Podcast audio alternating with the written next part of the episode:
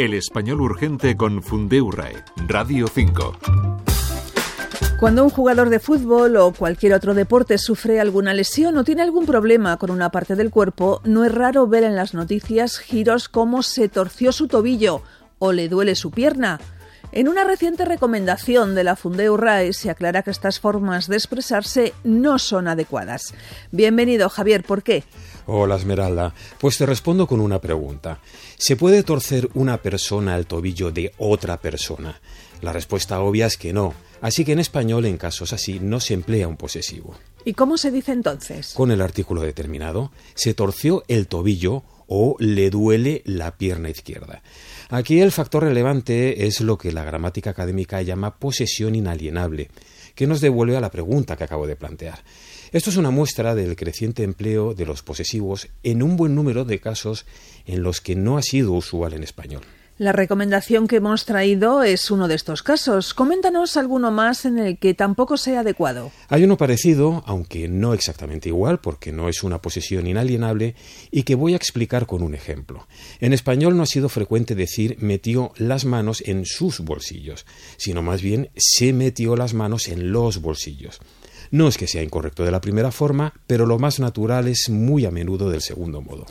Me pregunto si no cabría algún caso más en el que tampoco sea del todo incorrecto, incluso con partes del cuerpo. Eh, claro que los hay.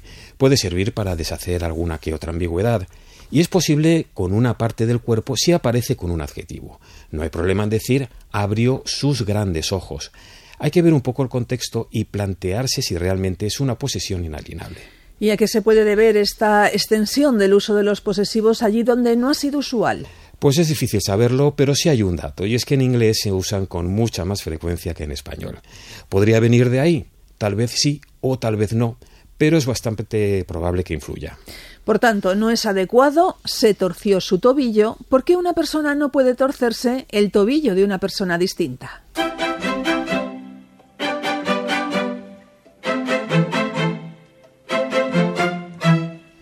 En el apartado de consultas nos vamos al sitio fundei.es con una duda de concordancia relacionada con los números ordinales.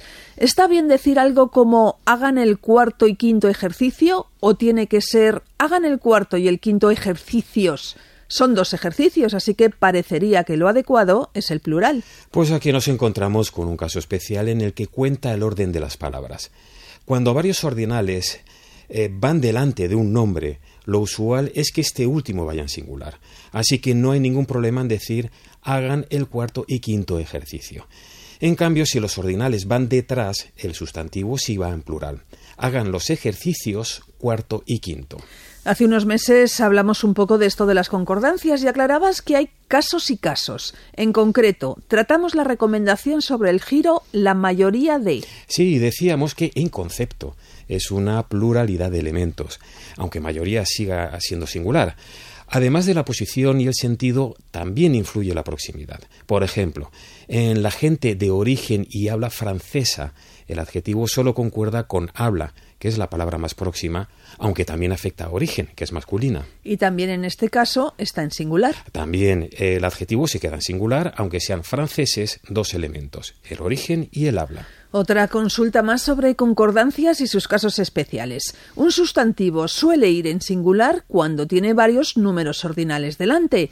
Terminamos ya, así que recordaremos las vías abiertas por la Fundeu RAE para formular consultas. El correo electrónico consultas@fundeu.es o las redes Facebook y Twitter. Hasta aquí el Español Urgente, el espacio de Radio 5 preparado por la Rai y la agencia EFE, en el que comentamos una selección de las últimas consultas y recomendaciones publicadas por la Fundación.